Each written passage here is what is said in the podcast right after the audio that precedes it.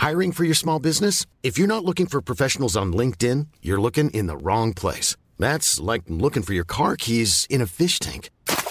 LinkedIn helps you hire professionals you can't find anywhere else, even those who aren't actively searching for a new job but might be open to the perfect role. In a given month, over 70% of LinkedIn users don't even visit other leading job sites. So start looking in the right place. With LinkedIn, you can hire professionals like a professional. Post your free job on linkedin.com slash spoken today.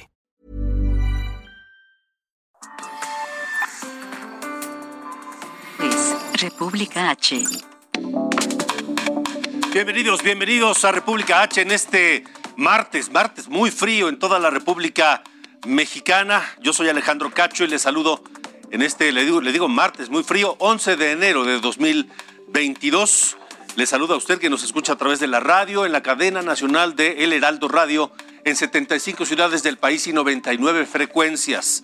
También en los Estados Unidos, en el sur de Texas, en Brownsville, en McAllen, en San Antonio, en Houston, ya no tan al sur, en Austin, tampoco tan al sur, pero allá nos escuchan, lo mismo que en Chicago, en Atlanta, en San Diego, y en redes sociales, en plataformas digitales, en eh, internet, en YouTube, por ejemplo. Gracias a todos por seguirnos aquí.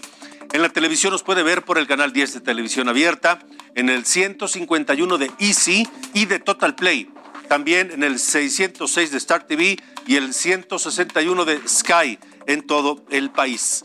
Esta noche, en la cuarta ola de COVID, sigue sin control esta pandemia, sigue sin dar tregua al mundo. Y para muestra lo que sucede en los Estados Unidos, donde se rompió un récord nuevamente por contagios. Y además se llegó al nivel máximo de hospitalizaciones en toda la pandemia en los Estados Unidos. Tampoco hay pruebas, hay una búsqueda desenfrenada por pruebas para saber si la gente tiene o no COVID. Allá en los Estados Unidos, en México también hay una búsqueda desesperada por las pruebas, le estaremos informando, porque le decía que México padece también el aumento de los eh, casos. En las últimas 24 horas, solamente en las últimas 24 horas, 33 mil, más de 33 mil casos positivos, más de 33 mil contagios nuevos en un día, de un día para otro en México. Le daremos el panorama general de la pandemia en la República Mexicana. Y el presidente López Obrador, quien cumple su primer día luego de haber sido confirmado como positivo a COVID-19, hace cambios en su gabinete, en el gabinete legal y el gabinete ampliado. La Secretaría del Bienestar, el Fondo Nacional de Fomento al Turismo, Fonatur, y el Aeropuerto Internacional de la Ciudad de México son algunas de las dependencias donde hubo modificaciones. Le daremos todos los detalles. Así que esta noche permítame acompañarle en la próxima hora aquí en República H. Yo soy Alejandro Cacho. Continuamos.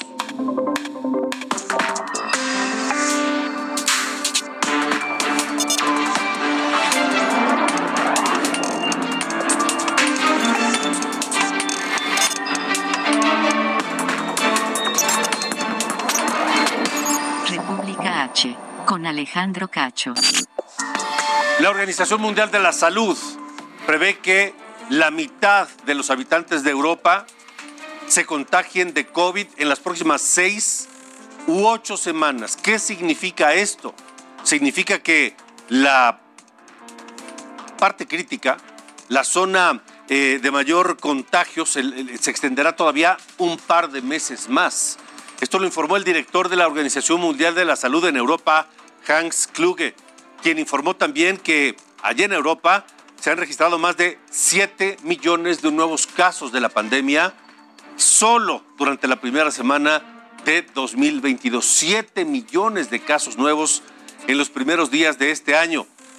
Los casos han duplicado en ese periodo en Europa. La mitad de los europeos se contagiarán de COVID de aquí a dos meses más.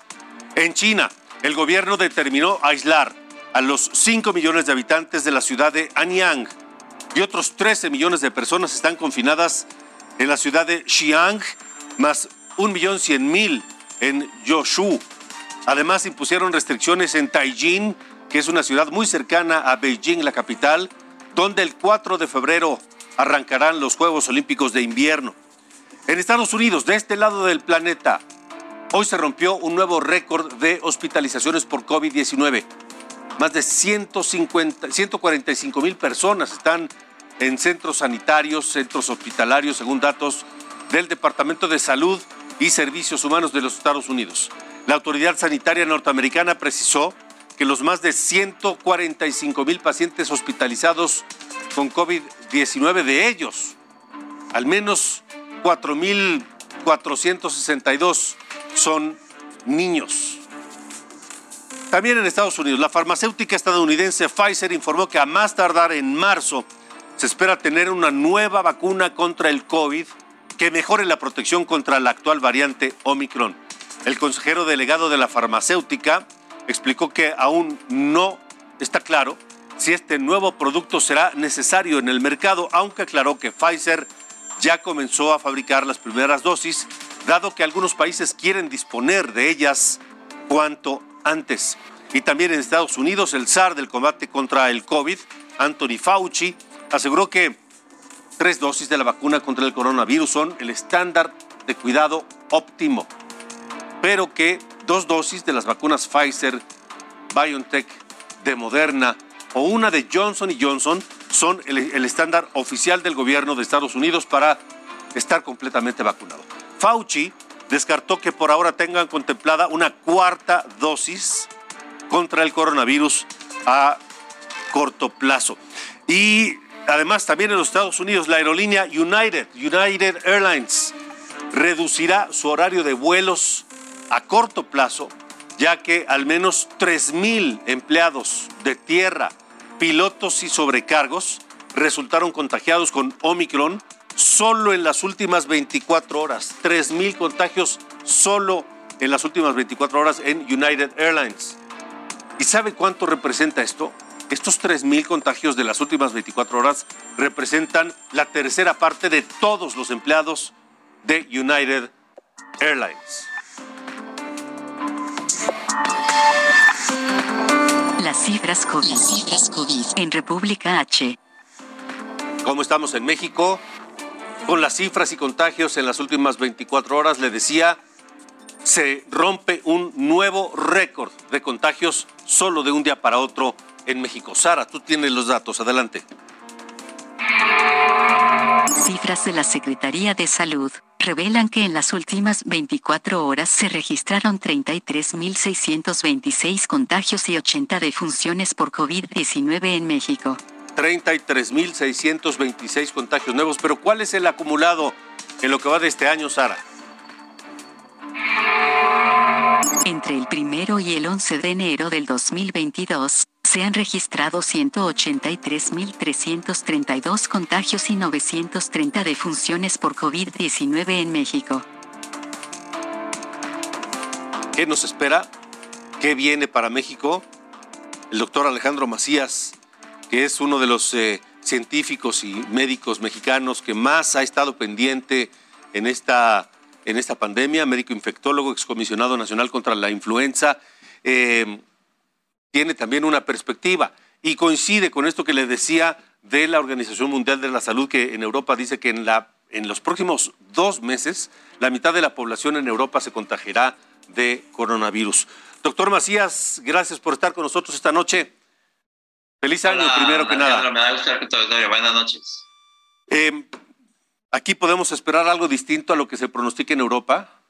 No, seguramente va a ocurrir lo mismo y vamos a tener una etapa ascendente muy rápida pronto y estamos de hecho metidos en ella. Va a infectar mucha, mucha gente al mismo tiempo. De acuerdo a lo que decía el director de la Organización Mundial de la Salud en Europa, esto va a durar al menos dos meses más, seis a ocho semanas. Sí, em, digamos que a la mitad de subida y la mitad de bajada. Y en ese lapso sí se esperaría que más o menos la mitad de la población, o probablemente un poco más, se infecte, de manera que mucha gente se va a infectar al mismo tiempo. Es importante aquí no solamente entonces que nos cuidemos, sino que no nos infectemos todos al mismo tiempo, que si nos vamos a infectar, vayamos infectando primero unos y después de otros para que no se nos vaya a saturar los, los servicios de salud y la actividad económica propiamente también. Y porque hasta este momento se ha dicho que sí hay muchos contagios, pero hay pocas hospitalizaciones, que esta variante de Omicron es menos agresiva que las anteriores y demás. Y eso pues suena muy bien, pero si, los, si las hospitalizaciones están aumentando, por ejemplo, en Estados Unidos, pues este, no veo por qué acá podamos esperar algo distinto.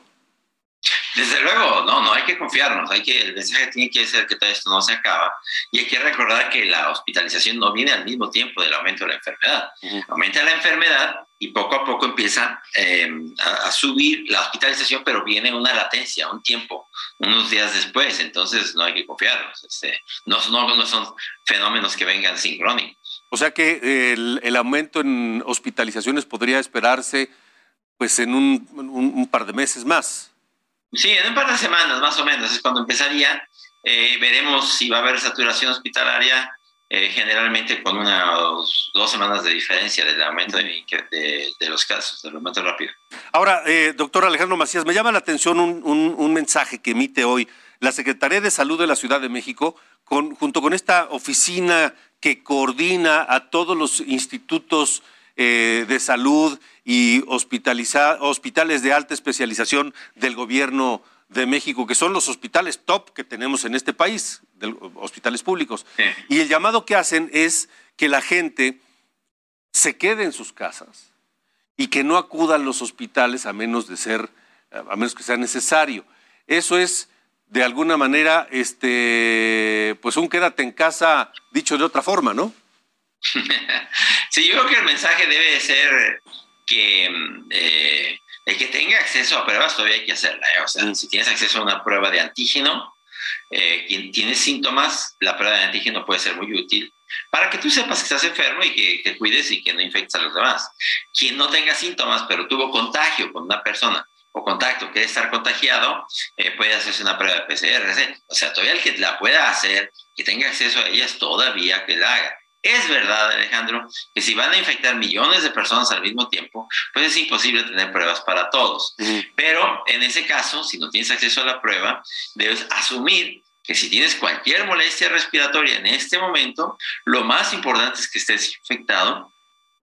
Y es importante dos cosas, que no infectes a los demás pero también que te cuides. Es importante que, estés checando que tu oxigenación sea la correcta, que estés arriba del 90% y que no te quedes en casa en caso de que tengas molestias importantes. ¿Cuáles? Sobre todo, lo más peligroso es aquí que te baje el oxígeno. Entonces, mm. si ves que el oxígeno te va bajando de 92, 90, no estás alcanzando 90, ya con el aire ambiente, es importante que acudas y que avises pronto. Sí, porque recuerdo también que en alguna eh, parte de la, de la primera ola en la pandemia, eh, hubo gente que se quedaba, que moría en sus casas o moría en el traslado al hospital. Es decir, esta variante Omicron, Omicron no está demostrando ser igualmente, igual de mortal que las anteriores, pero eso no significa que no lo sea, que no pueda ocurrir. Claro, Claro, mira, eh, las estadísticas son claras, de hecho se han hecho, por ejemplo, en Sudáfrica. gente que no esté vacunada, por ejemplo, o gente que tenga factores de riesgo, por ejemplo, gente que tenga eh, sobrepeso, eh, jóvenes inclusive con sobrepeso, con, eh, con, obesidad, inclusive la variante Omicron los puede poner graves. Ese mensaje tiene que ser claro, o sea, no hay que, no hay que confiarse de que acá no va a pasar nada. No, el mensaje es, todavía te puedes poner grave, todavía hay que cuidarse, todavía hay que checarte si estás enfermo, avisa temprano en caso de que no, te, de que no estés bien. Digamos que la, la, señal para salir a buscar atención hospitalaria cuanto antes será la oxigenación.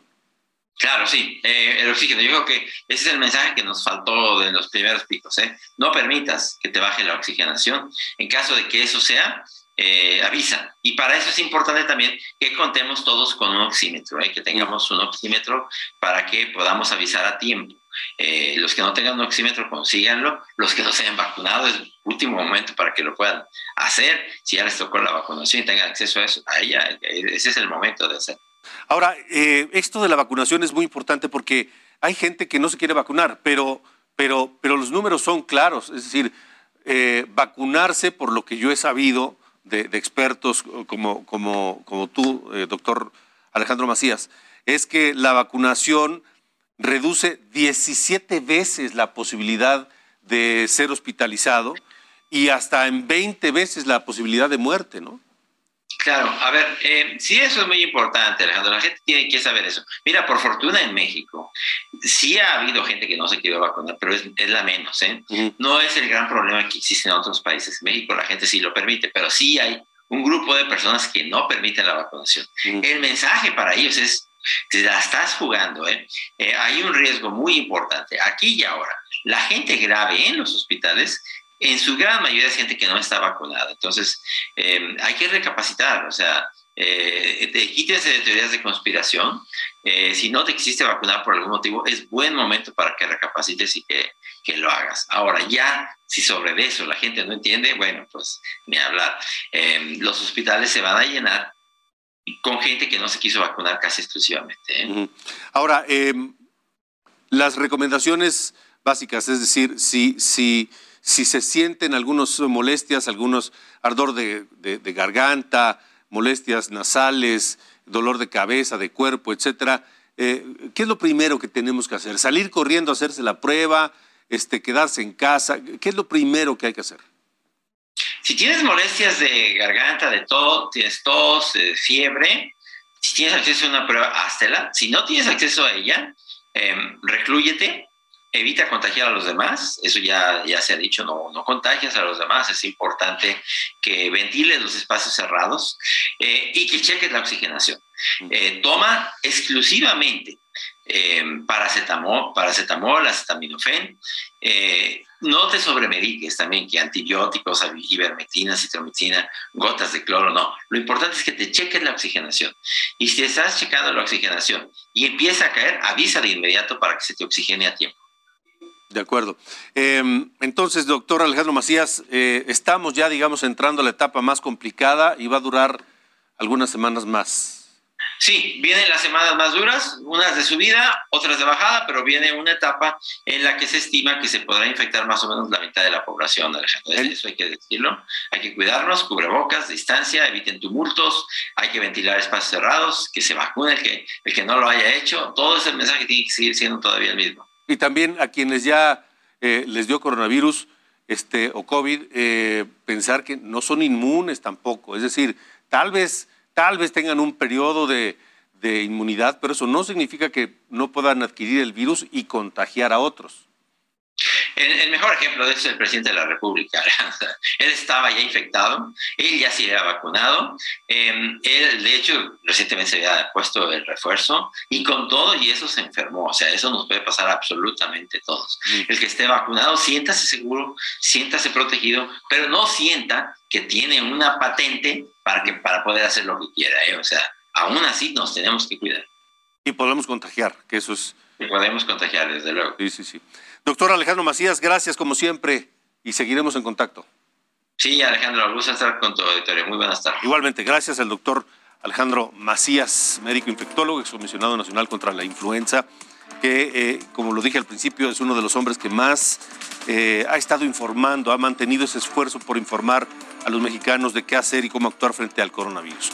Ante el aumento de casos de COVID-19 con variante Omicron, la Secretaría de Salud de la Ciudad de México y la Comisión Coordinadora de Institutos Nacionales de Salud y hospitales de alta especialización exhortan a permanecer en casa, aislados, en caso de tener síntomas, hasta que los síntomas desaparezcan.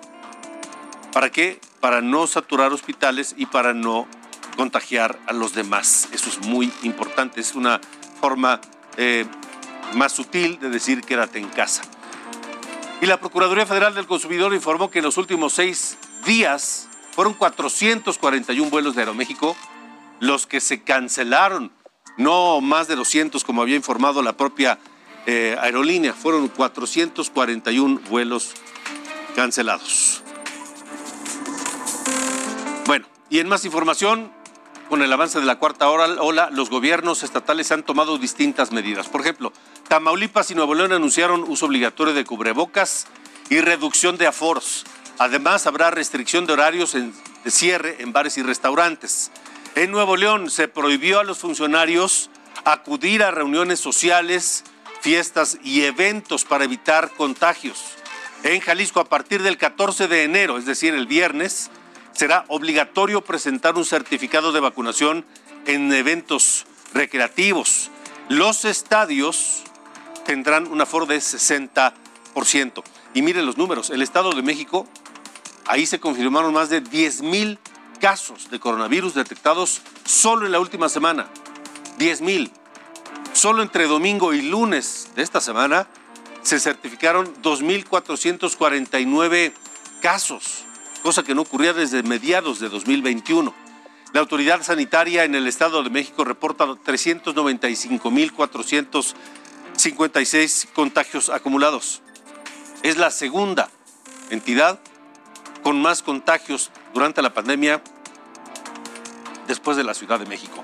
Y en Chihuahua, en Chihuahua crecieron más de 400% los contagios. Se reportaron 293 nuevos casos en las últimas horas, ya son 99.665.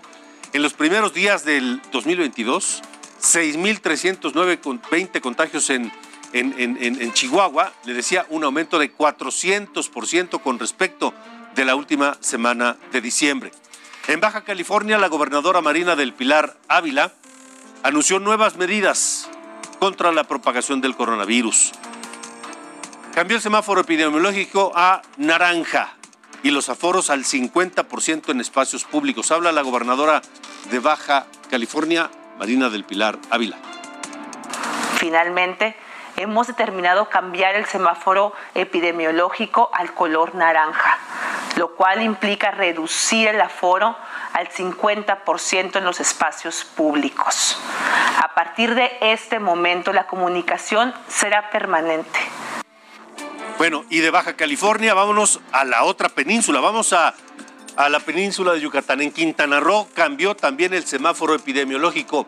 Alejandro Castro, tú tienes los detalles, te escuchamos. Adelante. ¿Qué tal Alejandro? Muy buenas noches, un saludo al auditorio. Efectivamente, Quintana Roo entró en semáforo amarillo a partir de este lunes, por lo que los establecimientos como hoteles, restaurantes, parques temáticos, cines y centros comerciales están obligados a reducir sus aforos al 60% los eventos y convenciones al aire libre eh, pueden tener hasta 70% de ocupación, mientras que los que sean cerrados solamente tienen permitido hasta el 50%. El semáforo amarillo, en el semáforo amarillo, perdón, los bares y discotecas no están permitidos. No obstante, hasta este martes en la zona centro y en la zona hotelera de Cancún sí hay establecimientos abiertos. El gobierno del estado puso a disposición de la población módulos de pruebas gratuitas en las ciudades de Chetumal y Cancún aunque los módulos operan solamente tres horas por día. El Carlos Ortiz Velázquez, director de protección contra riesgos sanitarios, señaló que se realizarán operativos de vigilancia para vigilar las condiciones sanitarias en los hoteles, restaurantes, bares, marisquerías, entre otros. Asimismo, comentar que la Secretaría de Seguridad Pública hará operativos de cierres de vialidades y avenidas entre las 2.30 horas y las 5 horas en Cancún, Playa del Carmen, Isla Mujeres y Cozumel, así como en Chetumal. Tulum no se implementó este operativo. Es la información, Alejandro, que tenemos desde Quintana Roo. De acuerdo, Alejandro. Gracias y buena noche allá en Quintana Roo. Pero, por supuesto, hay más información. Vamos a ir a otros lugares en el país en donde los casos están golpeando fuerte. Platicaremos además sobre, ya le decía, el otro virus, la inseguridad. Y analizaremos con Carlos Pena, el director de Research eh, los casos, los casos eh, de homicidios hasta este momento de 2022. Estamos en República H. Recuerde que nos puede seguir a través de las redes sociales del Heraldo Media Group y nos puede ver también a través del canal de YouTube, en Internet, a, toda a todo el mundo, por supuesto. Vámonos una pausa y continuamos.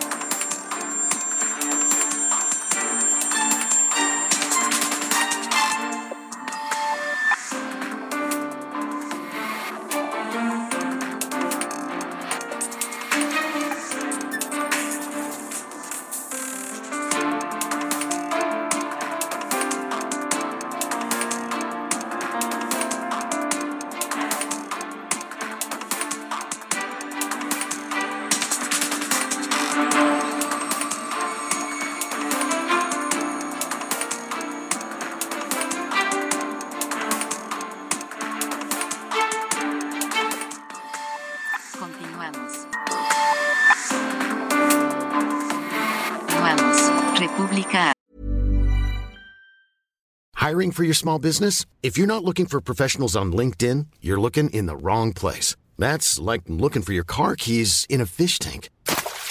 LinkedIn helps you hire professionals you can't find anywhere else, even those who aren't actively searching for a new job but might be open to the perfect role. In a given month, over 70% of LinkedIn users don't even visit other leading job sites. So start looking in the right place. With LinkedIn, you can hire professionals like a professional. Post your free job on linkedin.com slash spoken today.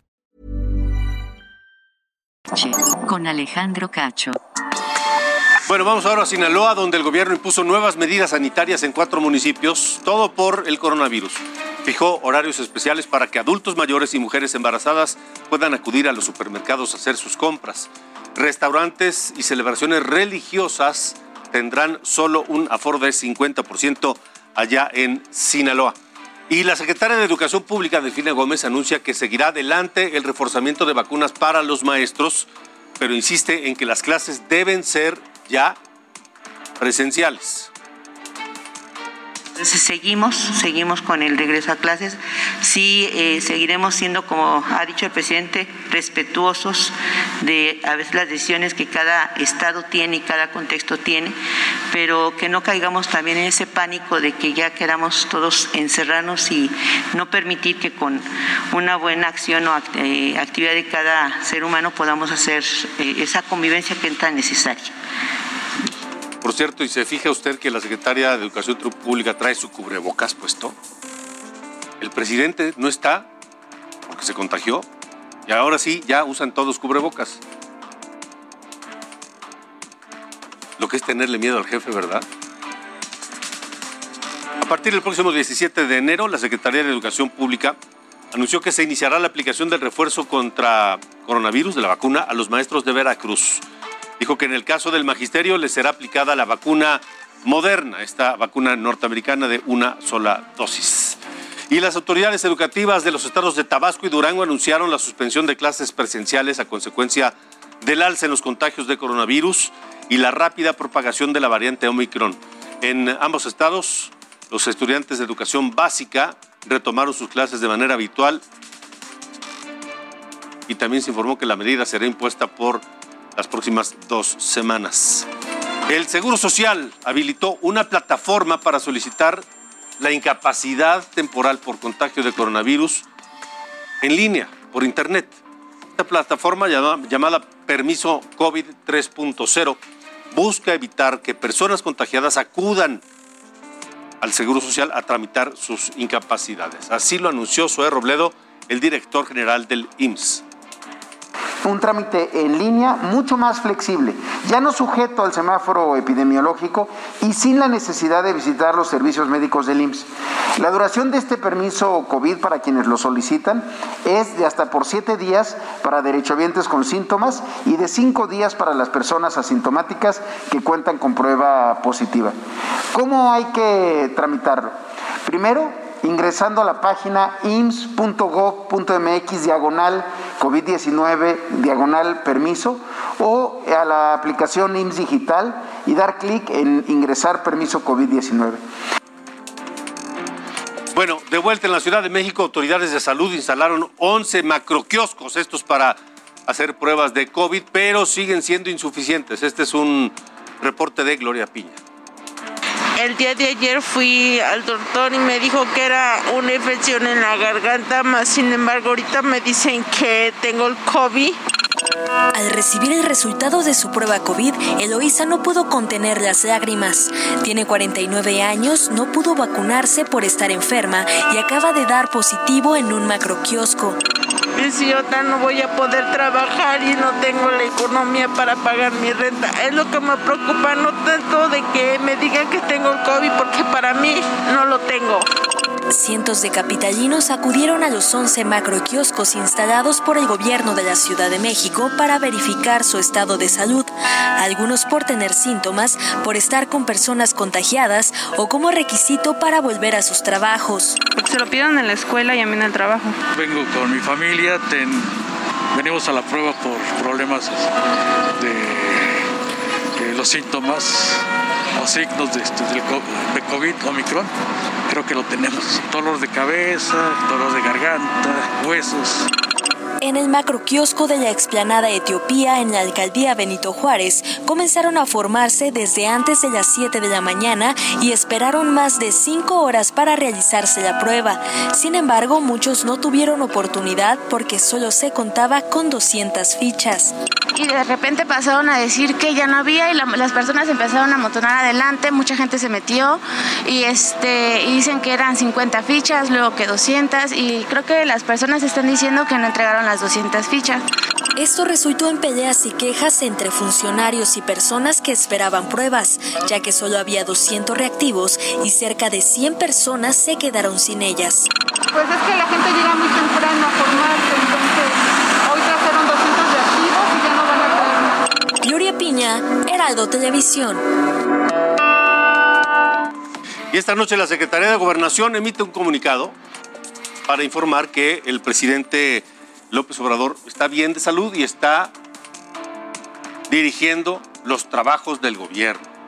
Habla que, dice este comunicado, que el secretario de Gobernación, Adán Augusto López, encabezó la conferencia de prensa matutina en Palacio Nacional y habla del enlace que tuvo el presidente de la República desde sus habitaciones ahí en el mismo Palacio Nacional para informar que está bien.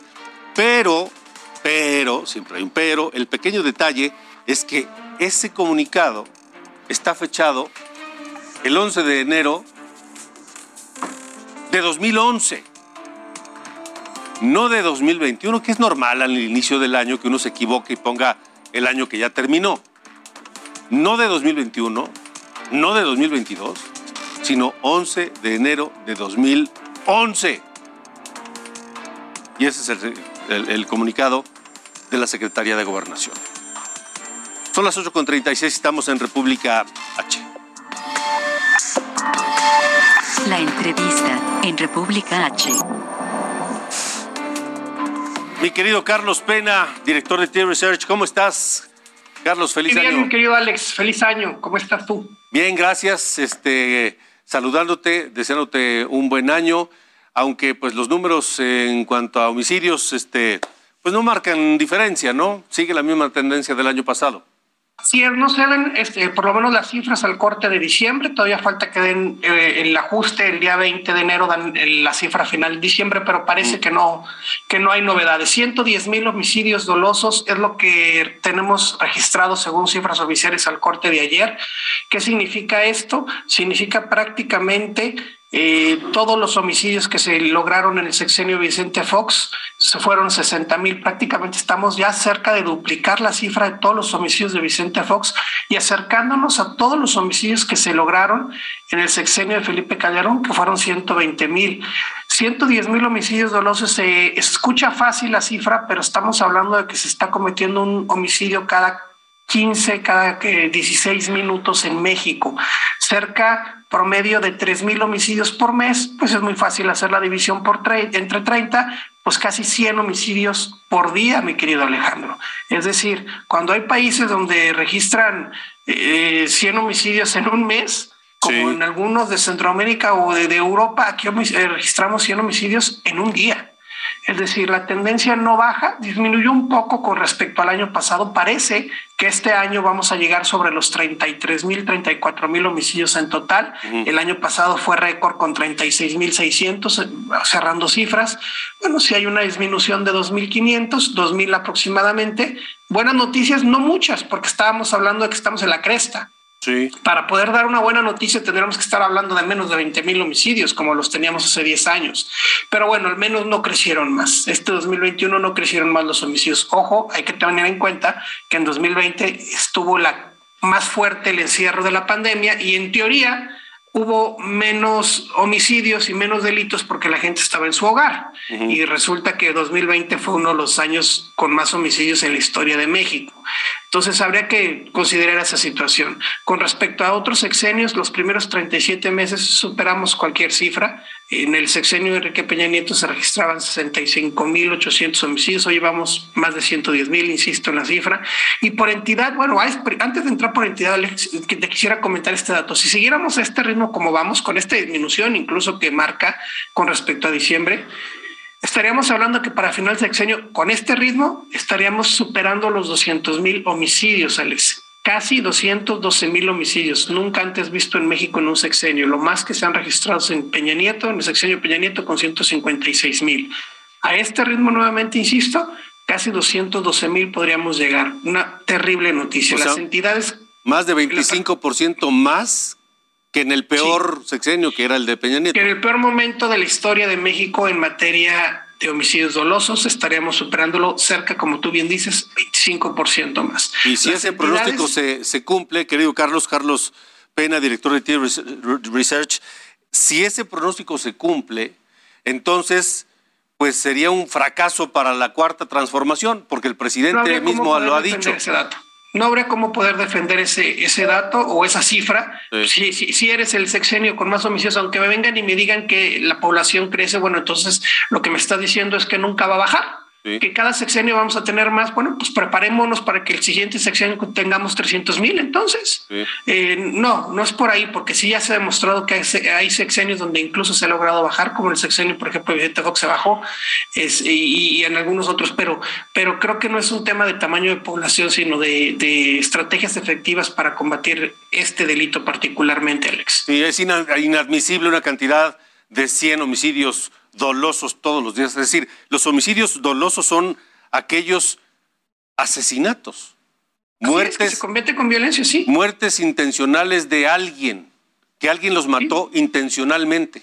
Eso es Alguien decidió quitarle la vida a otra persona. Así es. Esos son los homicidios dolosos, porque hay, hay, los homicidios involuntarios. ¿No? Culposos, que le llaman en la ley. Que les llaman, eh, Un accidente o, o, atropellar a una persona o o algún accidente de vehículo, de lo que tú quieras. Bueno, no era mi intención matar a nadie, pero yo cometí una, tuve una culpa, tuve un accidente y es un homicidio culposo. Es decir, no fue con la intención de hacerlo. Los dolosos son, yo fui y lo maté, lo acuchillé, le disparé, lo ahorqué. Hay muchas maneras, de, hecho, en, el desglose, la mayoría de los, de los homicidios se cometen con arma de fuego y la mayoría son a hombres, ocho de cada diez homicidios son a hombres. Pero aún así son homicidios que se dan sobre todo por temas de violencia, de inseguridad. Ahora, Carlos Pena, nos ibas a decir el desglose por, por estados, por entidades. Eh, por, entidad, nada más para, para, para darte la referencia comparado, ya cerrando el año 2021 con 2020. ¿Qué entidad en la que se le disparó el tema de homicidios? Literal, se disparó el tema de homicidios Zacatecas. 50% más homicidios con respecto al 2020 mm. y hay que esperar cómo arranca 2022 porque arrancó terrible Zacatecas. Tan solo en un día 10 cuerpos afuera del Palacio de Gobierno.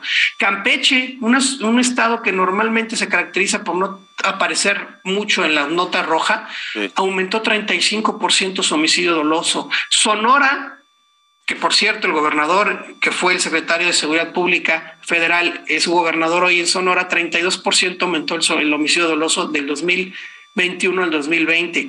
Eh, Morelos 28%, Michoacán 25%, Nayarit aumentó 24%, en Nuevo León lamentablemente 16%, Chiapas, Veracruz 15%, Quintana Roo, que es una entidad prácticamente turística, y Guerrero 11%, Jalisco 10%, y podríamos irnos. ¿Quiénes son los que disminuyeron? Que ahí sí hicieron bien la tarea, Chihuahua, Baja California Sur y Guanajuato, que a pesar de que Guanajuato es el que más homicidios tiene, logró disminuir al menos en 28% su gran tasa de homicidios que ya mantiene. O sea, son, siguen siendo muchos, pero logró bajar. Es el primer lugar. Sí. pero logró bajar. No lo hizo crecer más al menos. Al menos lo contuvo. Me llama mucho la atención Campeche, que tú también lo, subrayaste, Carlos, Carlos Pena, director de T-Research. Me llama mucho la atención Campeche, que es un estado tradicionalmente pacífico y que además su actual gobernador, Alaida Sansores, hace algunas semanas presumía que incluso era más pacífico que Yucatán. No en las cifras, no en las cifras y en los estándares. Por ejemplo, Campeche en 2020 registró 69 homicidios y en lo que va de 2021 va a 93, casi vamos a llegar a los 100. Es decir, eh, ya con las cifras de ajuste del, día 20, es decir, si aumentó en un 24%. Si, si, si, si bien son pocos con respecto a otras entidades, sí aumentó, no disminuyó. Por ejemplo, Yucatán en 2020 tuvo 68 y en 2021 tuvo 43. Es decir, Yucatán es un estado muy pacífico, disminuyó su tasa de incidencia de homicidio doloso y en ese comparativo creo que la gobernadora de Campeche sale perdiendo. Sí, sin duda, sin duda. Correcto, Carlos. Carlos Pena, te agradezco mucho y te mando un abrazo. Un abrazo fuerte, mi querido Alex. Igualmente, igualmente. Carlos Pena, director de Key Research. Y vamos a Michoacán porque allá presuntos miembros del cártel Jalisco Nueva Generación bombardearon con drones dos localidades en Tepalcatepec. Este es un resumen de la República Mexicana. Dos grupos del crimen organizado se enfrentaron a balazos en Guajúmbaro, Michoacán. La fiscalía reportó al menos tres muertos y vehículos incendiados, pero no se han confirmado las cifras. El Partido Acción Nacional de Guanajuato pidió que los policías del estado puedan portar sus armas en días de descanso. Esto debido a la inseguridad y que muchos han sido asesinados fuera de servicio. La propuesta se turnará a la agenda del partido y habrá capacitaciones para evitar el mal uso de las armas. Detuvieron a cuatro personas en Veracruz vinculadas al multihomicidio de nueve personas que abandonaron en una carretera del sur del estado, entre ellas un presunto sobrino del secretario de gobierno de Veracruz, lo cual negó el gobernador Cuitlagua García. Un tráiler con 38 migrantes se estrelló contra un muro de contención en la carretera Veracruz-México. Entre los accidentados se encuentran ocho menores de edad que, al igual que los adultos, fueron trasladados al Instituto Nacional de Migración, donde se definirá su situación. En tanto, el conductor escapó. Cofre de Perote en Veracruz registró su primera nevada debido a las bajas temperaturas del Frente Frío 21. Autoridades de municipios aledaños como Huejutla habilitaron una albergue para 250 personas y exhortaron a la población a evitar visitas a la zona.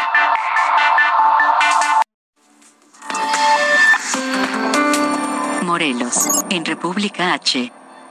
Hablábamos antes de eh, hace unos minutos sobre los homicidios dolosos como este, que le quitó la vida a Benjamín López Palacios, el presidente municipal de Xochocotla, en Morelos. Guadalupe Flores, tú tienes los detalles. Buenas noches. Hola, ¿qué tal? Alejandro, te quiero con mucho gusto desde Temaca, Morelos. Que desde Joaquín López Palacios, presidente del Consejo Indígena de Cotecotla, fue destinado esta tarde a balazos en el interior de su domicilio, en la calle 5 de mayo de este municipio que se ubica en esta zona sur de Morelos. Y Palacios fue atacado a balazos por desconocidos durante la agresión recibió dos impactos de bala, dos en la cabeza y dos más en el tórax, eso según los reportes policíacos. Debo comentar que hasta el momento la Comisión Estatal de Seguridad no ha dado a conocer de manera oficial el móvil de este asesinato, tampoco se sabía de amenazas en contra de este representante del pueblo indígena de Tecocotla, José Blanco Bravo, el gobernador del Guerrero, que condenó el crimen y aseguró que no cobró informe, incluso dijo que llegarán hasta las últimas consecuencias para detener a los responsables. Él se a través de su red social de Twitter, donde dijo que eh, lamenta eh, profundamente el cobarde asesinato del alcalde de Tecotla, de, eh, pues, la Fiscalía General del Estado eh, pues, confirmó que Bueno. Muy mala comunicación de Morelos, pero eh, la esencia de la información es que este presidente municipal de Jojocotla, Morelos, fue asesinado a tiros en la puerta de su domicilio. Es lo esencial de esta información. Vamos ahora a Colima porque la actual gobernadora Indira Vizcaíno ha presentado una denuncia más. Ya son cinco contra el exgobernador del PRI, Ignacio Peralta. Maltra de la Torre, tú tienes los detalles. Adelante, buena noche. Efectivamente, como bien lo mencionas, la gobernadora de Colima, Indira Vizcaíno Silva, dio a conocer que está integrando los elementos para presentar otra denuncia más en contra del exgobernador José Ignacio Peralta Sánchez. En esta ocasión es por el presunto desvío de 400 millones de pesos que debían invertirse en la construcción del edificio del centro de mando C5. En el 2020, recordó la gobernadora del estado, fueron solicitados 750 millones de pesos para diversos rubros, entre ellos pues la construcción del C5. Sin embargo, de estos 500 se destinaron al C5, pero solamente 400, solamente 100 millones de pesos pues fueron realmente destinados y del resto 400 millones de pesos pues, se desconoce efectivamente a dónde fue destinado este recurso. Otras denuncias más eh, que han presentado en contra de José Ignacio Peralta Sánchez es por la basificación de poco más de 200 empleados de confianza y esta fue por corrupción también, la venta de siete inmuebles propiedad del INSABI, así como la compra de un sistema informático de este mismo instituto. Y bueno, pues con esto la mandataria mantiene su sorpresa de no solapar ninguna irregularidad y de presentar las denuncias correspondientes, pero bien integradas en contra de todo lo que encuentre en cuestión de irregularidades de la pasada administración. El reporte, Alejandro. Marta, ¿se sabe dónde está la, físicamente el exgobernador o los funcionarios involucrados en estas denuncias? No se tiene conocimiento, Alejandro, incluso, el gobernador pues no ha dado señales de vida, ni siquiera en sus redes sociales, y bueno, pues nadie ha manifestado dónde, dónde se encuentra. Sabemos que eh, pues sí tiene propiedades allá en la Ciudad de México, que es donde pues tiene también a su familia, pero con, con certeza no se sabe en dónde está. Aquí en Colima no se le ha visto. ¿Y de alguno de los exfuncionarios involucrados en estos denuncias tampoco? Pues uno de ellos, el principal, el exsecretario de Finanzas, Arturo Noriega, él es diputado local y bueno, pues él eh, se presenta eh, prácticamente todos los días que hay sesión ahí en el Congreso. ¿Y no ha dicho nada la prensa sobre estos señalamientos y estas denuncias? No, incluso pues también se le ha pedido a la comparecencia ahí mismo en el Congreso del Estado, pero realmente es poco lo que lo que dice y solamente en estos casos especiales. Él es priista, supongo. Él es priista, efectivamente. De acuerdo. Marta de la Torre, gracias. Gracias, buenas noches. Gracias, buenas noches. Y el presidente de la República, aún en su en su en su en su convalecencia, en su aislamiento porque está contagiado con COVID, ordenó cinco cambios en su gabinete. Cinco cambios que son los siguientes. Rogelio Jiménez Pons asume la subsecretaría de Infraestructura, Comunicaciones y Transportes. Él es arquitecto, urbanista por la UNAM y fue director general de Fonatur. Ahora, el Fonatur tiene nuevo director, será Javier May Rodríguez. Él era secretario del Bienestar. Antes fue subsecretario de Planación, Evaluación y Desarrollo Regional. Estuvo a cargo del programa Sembrando Vida. Y de secretario va a director de Fonatur. También otro nombramiento, el de Ariadna Montiel Reyes. Ella es la nueva secretaria del Bienestar. Es arquitecta por la UNAM y del año 2018 a la fecha se desempeñó como subsecretaria del Bienestar. Ahora, a la Secretaría del Bienestar llega, a la subsecretaría del Bienestar llega María del Rocío García Pérez.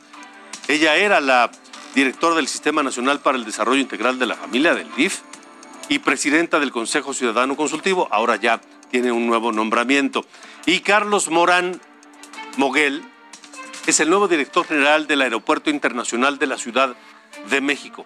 Antes ocupó cargos como director general de Educación Tecnológica e Industrial de la SEP y director general de Aeronáutica Civil de la Secretaría de Comunicaciones y Transportes. Él es ingeniero por la Universidad Nacional Autónoma de México.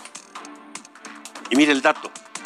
Con estos cambios, estos cinco movimientos en su gabinete, ya sea por renuncias o por eh, aspiraciones eh, electorales o por asumir alguna otra función o simplemente por no estar de acuerdo, porque eso también ha pasado en algunos casos, recordemos el del, el del primer secretario de Hacienda en el actual gobierno de, de, Andrés Manuel López Obrador.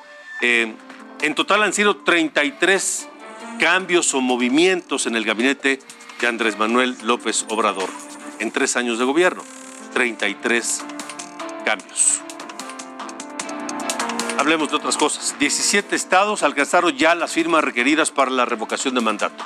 De acuerdo con el INE, al corte de hoy van 2 millones 14 mil 349 firmas de apoyo en todo el país, lo que representa el 73% de lo necesario para llevar a cabo la revocación de mandato. De acuerdo con la ley, se necesita que el 3% de los ciudadanos adscritos a la lista nominal respalden esta solicitud y esto equivale a 2.7 millones de firmas. Ya que hablamos del INE, habilitó el sitio para que las personas verifiquen si su firma se registró para respaldar la revocación de mandato. Ante el registro de firmas duplicadas o que no contaban con la identificación, el INE recomendó visitar la página que está únicamente, eh, solicita la clave de elector y se reflejan las firmas capturadas.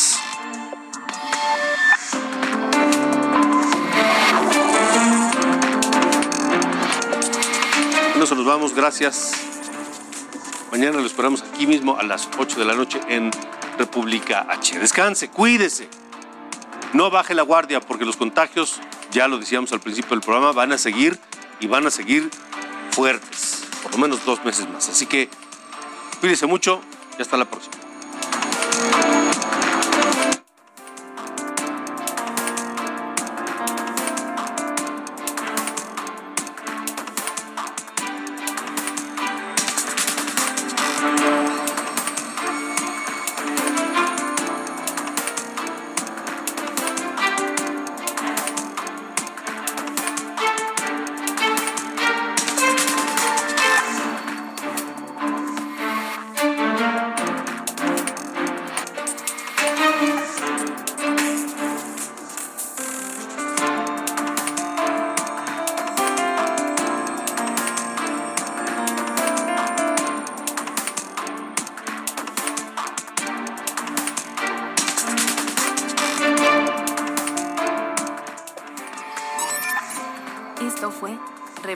República H con Alejandro Cacho.